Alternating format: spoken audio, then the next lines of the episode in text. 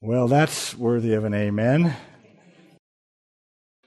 Jesus said, I will lose nothing. I will lose nothing. That's why we can sing that last uh, that last verse. Turn with me once again this morning to 1 Peter, and uh, we're blessed to have the apostle of Jesus Christ instruct us. And that's what we have in our New Testament letters. You know, if you don't like what Peter says, you need to take it up with the Lord. that's really the case. That's really true. Uh, Jesus did give these men that, that level of authority. And we're in 1 Peter chapter 3 today. We're transitioning into chapter 3. And in 1 Peter chapter 2 verse 12, Peter gave this general exhortation, and what we have is we got this general theme up here in 1 Peter chapter 2 verse 12, and he's working that out all the way into chapter 3. But in 2:12 he says this, having our conduct honorable among the Gentiles, he means believers, having our conduct honorable among unbelievers, that when they speak against us as evildoers, they may by your good works, which they observe, glorify God in the day of visitation. And then he begins, therefore, submit yourselves to every ordinance of man for the Lord's sake. And he launches into this long section about how we respond to authority. And he's concerned that believers are on display amongst these unbelievers. And that's his concern, his overarching concern in this whole section of the letter. So, first, he addressed our submission to the civil authorities, whether to kings as supreme, or to governors, or to those sent by him, there in verses 13 and 14. Then he addressed the master slave relationship he went from the civil authorities to the master slave relationship. And that led us to a digression into that wonderful passage that Jesus has called us to unjustly suffer.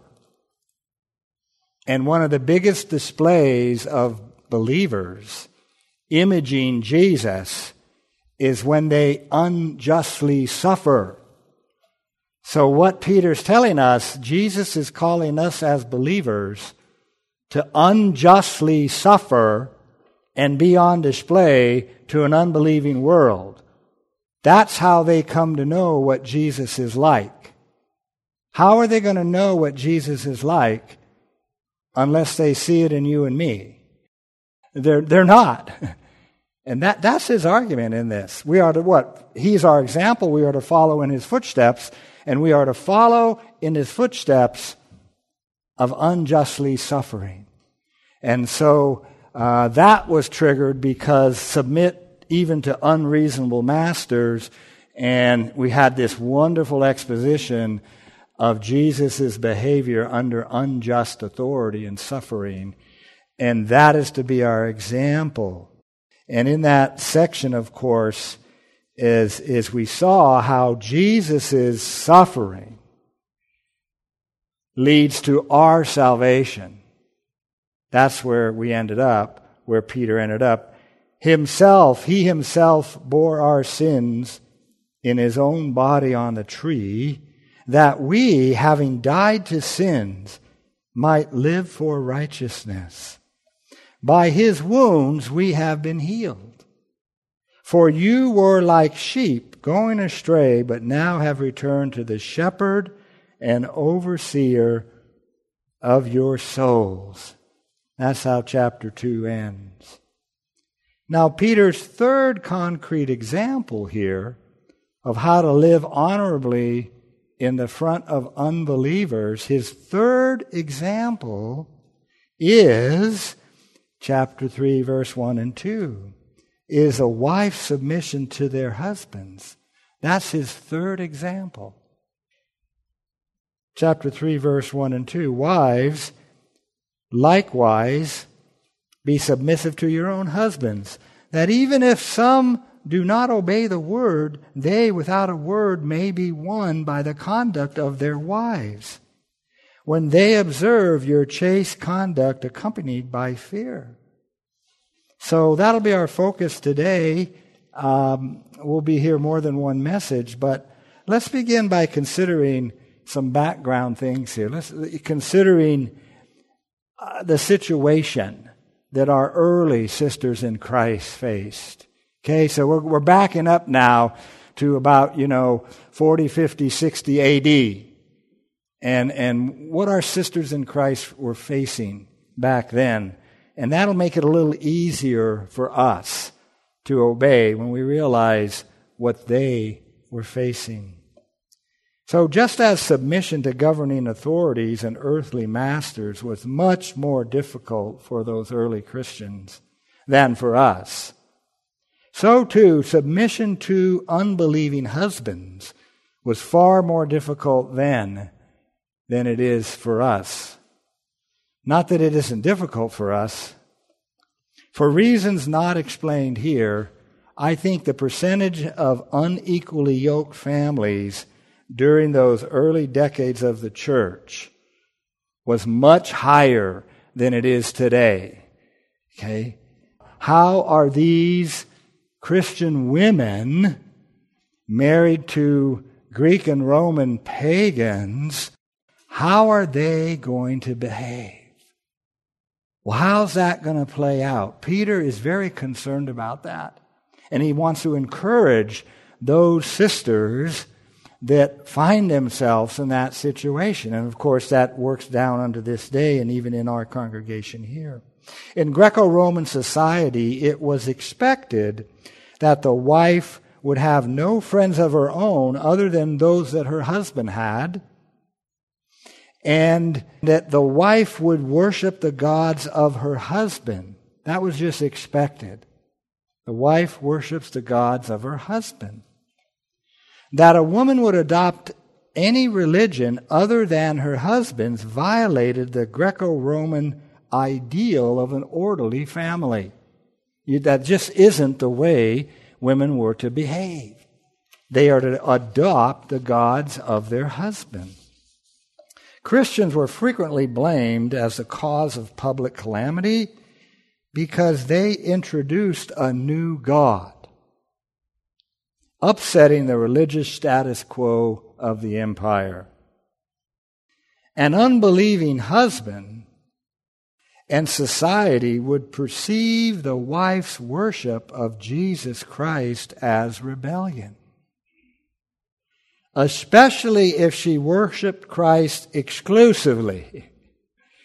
And now we know, of course, Jesus is Lord and there is no other. So that's exactly the situation these early sisters are in. They worship Jesus Christ exclusively as the one true God. Now, if they were polytheists, they wouldn't get into trouble. You know, what's adding one more God to the Roman pantheon, right? Just put one more in there. You, you could be okay doing that. But to say he, that Jesus is what? The Lord of Lords. that will never do in the early centuries. And that's the situation these sisters are in that have unbelieving husbands. So, if the wife persisted in her new religion to the extent that others outside of the household learned of it, the husband would also feel embarrassed and suffer criticism for not properly managing his household. This could easily damage his social standing, even to the point of disqualifying him for certain honors and offices. Okay. I haven't had to walk that road. Now, a number of you here this morning have been married to an unbelieving spouse still are. And uh, some of you have, that was for a season. and have experienced these various matters somewhat differently, perhaps, but similar. Peter addresses your situation in verse 2, and we'll do that down the road in some more detail. Now, it's significant that 21st century USA culture is not, in these regards, like first century Greco Roman society. In Greco Roman society, believed that women were to be submissive to their husbands. Absolutely. So we're, we're not the same. I mean, our, our culture, uh, women who follow Christ by following his command to be submissive to their own husbands are ridiculed and, and told that they are in a degrading relationship. So this is very different you see, in that Greco Roman society, they said, no, the wife's supposed to be submissive to her husband. And that's the way she would be honored or praised. That's, that's a good wife. That's Greco Roman household codes. But we're not like that at all. Ladies, nowadays, when you demonstrate a submissiveness to the Lord Jesus, which spills over into a submissiveness, submissiveness to your husbands, you're ridiculed. You're ridiculed. I think Christian women are probably the most ridiculed amongst us as Christians in our culture. Made fun of, thought of as weak. That's, that's where we are as believing uh, men and women that bow to Christ's lordship, of course. So a relationship where a woman is submissive to her husband's headship is likened to a form of slavery. And men who consider themselves head over their wives are villains. And I would estimate at least 50% of the American populace think like this. I think so, probably 50%. As we begin, let's look at the text here together this morning in some detail. And I want to make two observations and one application. Here's the text Wives, likewise, be submissive to your own husbands, that, even if some do not obey the word, they will be won without a word. Now, we must admit that although Peter surely has all wives in view, his first concern is the evangelistic mission of the church. The purpose of the wife's submission is what? That even if some do not believe or obey the word. That's his first purpose here. That's, that's the thing that's pressing on his mind this whole situation of these believing women professing that Jesus is Lord and how they conduct themselves in an unbelieving household. That is his first concern. And of course, he's concerned about all women being submissive. But we can't miss that, that situation here in, in the early church, what they're concerned about. This is not a secondary matter in the text. And of course, it's not a secondary matter in the text. And of course, it fits with Peter's concern running through this whole section having your conduct honorable among the Gentiles, among unbelievers. That when they speak of you as evildoers, that we're not going to give them the ability to speak of the church as evildoers because the women in this church are rebellious against their husbands or unbelieving husbands. That's what Peter is saying. We as a church must not give them that excuse to talk down and bad against our God. That's the context. He's concerned, very concerned about that. Peter sees the church manifesting Christ breaking into the pagan culture. in that regard, we're in the same situation. you know, this isn't Leave It to Beaver's America anymore. In that regard, breaking into the pagan culture, we're exactly like that. I mean, some of the things are different, but the church breaking into the pagan culture, we're back. That's, we're back. We're there. And uh, it's very important how they perceive us uh, based on how we follow Christ's commands. We are on display, or at least we should be, a city on the hill. We should, we shouldn't, we should not withdraw from being visibly present in the culture. You know, the church has done that at times, and that's not good.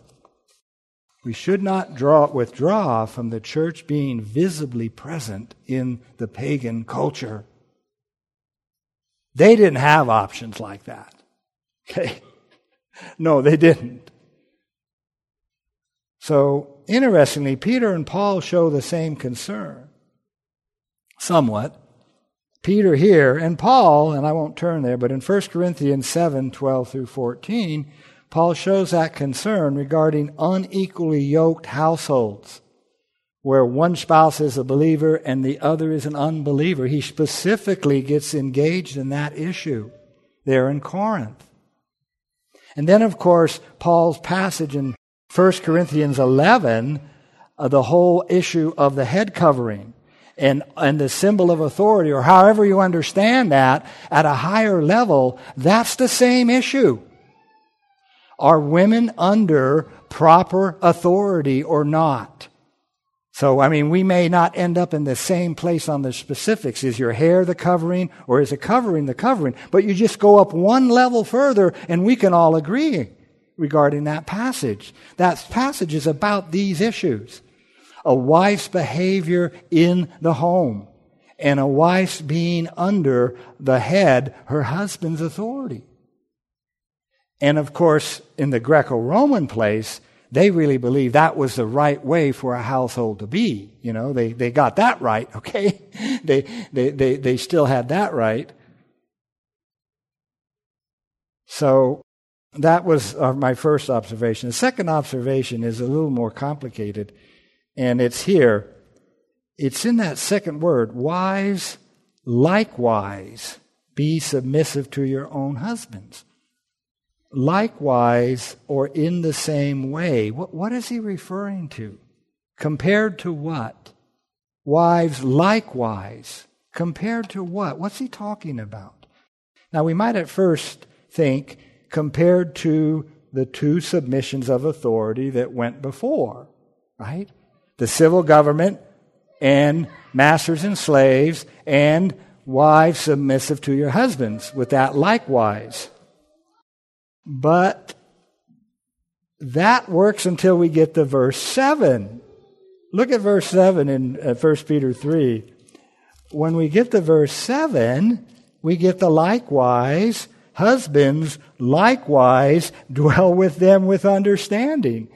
And verse 7 has nothing with submitting to authority. You see what I'm saying?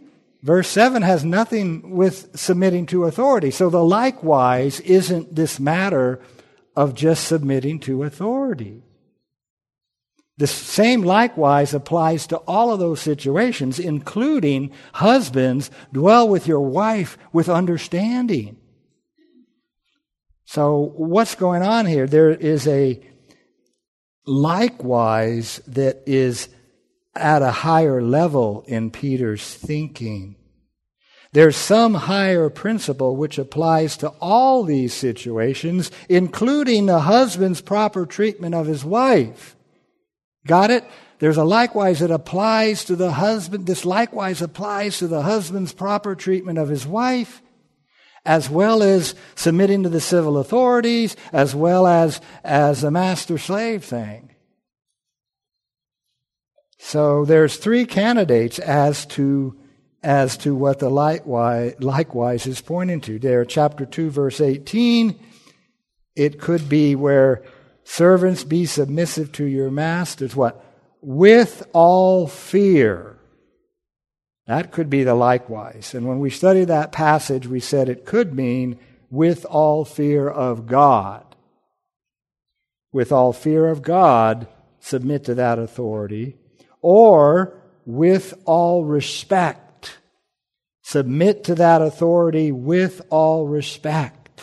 If we, if we go that way on the exegesis of that verse, with all respect. So this would mean a wife's submission flows from either the fear of God or from a deep respect of her husband. And a husband's dwelling with understanding flows from fearing God or respecting his wife. That's different, isn't it? That is different. Verse 17, we had what? Honor all people, fear God, in verse 17. This would mean a wife's submission flows from the general command to honor all people, including her husband. And a husband dwelling with understanding with his wife flows from the general command honor all people, including his wife. And verse 7 directs husbands specifically to what? Give honor to the wife. So that could be the likewise. Honor all people. And that spills over to whether you're a husband or a wife. You are to honor each other. Verse 13, if we, I, you know, I'm going, I'm going up backwards through chapter 2. I'm backing up. Verse 13, I wonder if likewise goes back to verse 13. Therefore, submit yourselves to every ordinance of man, listen now, for the Lord's sake. For the Lord's sake. That would mean that both husband and wife are submitting to their roles for the Lord's sake. Why? Why should the husband dwell with his wife in an understanding way for the Lord's sake. Why should the wife be submissive to her husband? For the Lord's sake. Okay? So, Peter may have in mind one of these, or he may have in mind a combination of these for his likewise. What's important is that the likewise describes a submission to one's husband and the dwelling with one's wife with understanding. It describes what those things should look like. What that submission should look like. What that giving honor to the wife should look like. The likewise is this higher level principle of what those things should look like. See, being submissive is not just a string of individual acts of submission. Rather, it flows from an attitude and an awareness of something higher. I am to respect my husband, and I have a deep respect for him. Therefore, I will willingly submit to him. And I view my submission to my husband as an expression of respect or fear, if we want to use that word. Being submissive, I'm going to repeat this. Being submissive is not just a string of individual acts of submission. Rather, it flows from an attitude and an awareness. I'm to respect my husband, and I have a deep respect for him Therefore, I willingly submit to him. Or, the Lord has called me to be submissive, therefore, for the Lord's sake. He's called me to be submissive for the Lord's sake. This, this is not just about me and my husband.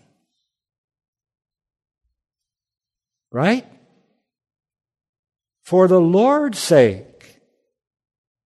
So this is not just about me and my wife. It's for the Lord's sake. We're at a whole nother level here in our attitude and our thinking. Why ought you be a submissive wife? For the Lord's sake. Why ought you be a loving, wife honoring husband? For the Lord's sake. That's, that's very different. That's the likewise emphasis. See, it transcends those individual things. You see, I will, for the Lord's sake, I will follow his leadership. The wife says, For the Lord's sake, I will follow my husband's leadership. Following his leadership is following Christ. Is that true? It is true. Christ calls wives to be submissive to their husbands. Being submissive to their husbands is following Christ. Respecting their husbands is following and respecting Christ. Now, men, does that not put the fear into you? Christ commands your wife to be submissive and follow your leadership. And when she's doing that, she's following Christ. I don't know about you, but that used to put the fear in me when I was a husband. But that's what's going on here. Men. Your wife following you is following Christ. Because he commands her to follow you. You're the head. He commands him to be the head. He commands you to be the head. And he commands her to follow you. And when she follows you, whether you're doing good or lousy as the head, she's following Christ.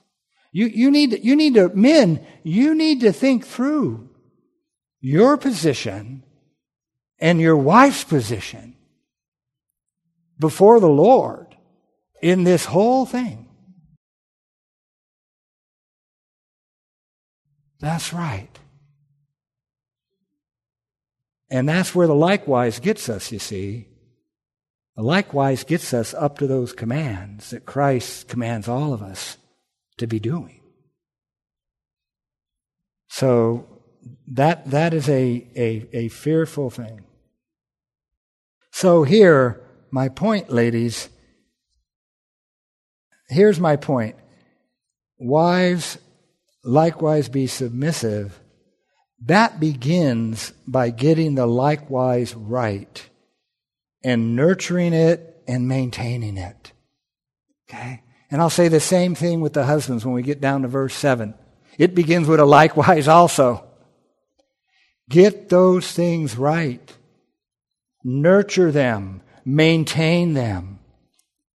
And that will affect you following Christ and becoming a submissive wife and a caring, considerate husband. See, the likewises are the same unto the Lord. Maintain it with all respect, all with all fear of God. For the Lord's sake, honor all people. Those are the four suggested likewise that I, that I pulled out of the context. Those four.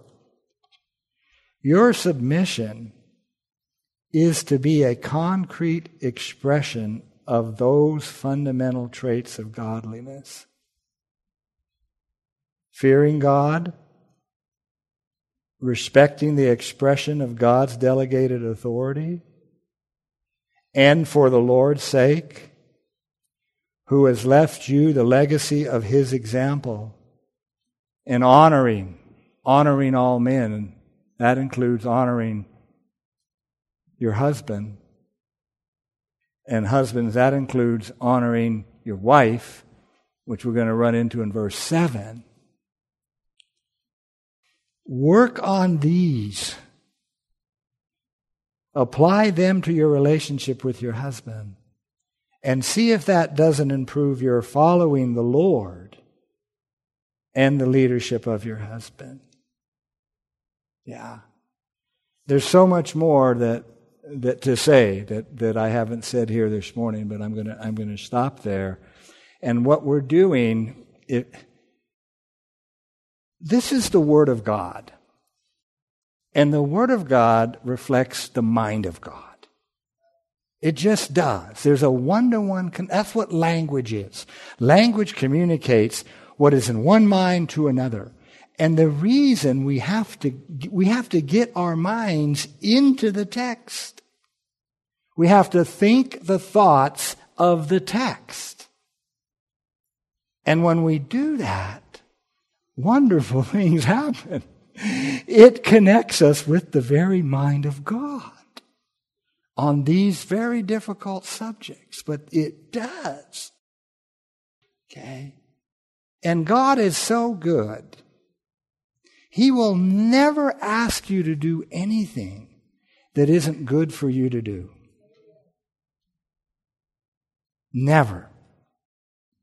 He has never asked anyone to do something or commanded anyone to do something that isn't ultimately good for them. And our problem is, is we don't trust him enough and we don't realize that he loves us. And none of his, his commands are, are a loving expression of Him toward you and me. You get that? Just like you parents love those children. And you give them things to do. You command them. You love them. God does far better at all of this than we do. And it's unbelief that is at work in the minds of professed Christians in our culture about these things. And underneath that unbelief is an unbelief in the authority of Scripture as the very mind of the loving God who has created us in the first place. That's right. Think about it. Let's pray. Oh, our Father, how many times have we taken the devil's bait? Has God commanded that you shall not eat from every tree of the garden? Oh, Lord, we have taken that bait so many times. Father, forgive us. And after you've displayed your love to us, your people, in sending your Son and on the cross, Lord, if we were you, we would be furious. but you're patient. Lord, help us understand these things correctly by your Holy Spirit and help our hearts and minds run the way of your commandments, for you will enlarge our hearts. Oh Lord, help us believe that. You mean no harm to us. And as we run the way of your commandments, Lord, you've promised that you will enlarge our hearts. Thank you. Thank you. We pray in Jesus' name. Amen.